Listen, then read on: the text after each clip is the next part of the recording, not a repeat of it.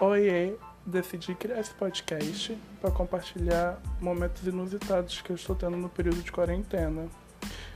É, foi um pequeno surto. Não sei se vai durar muito tempo.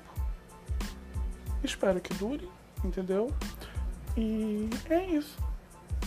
Vai ser um pouco confuso. Eu sou um pouco doido. Vai ter coisas diferentonas e coisas clichês, né? Porque adoro um clichê. Mas é isso. Espero que gostem.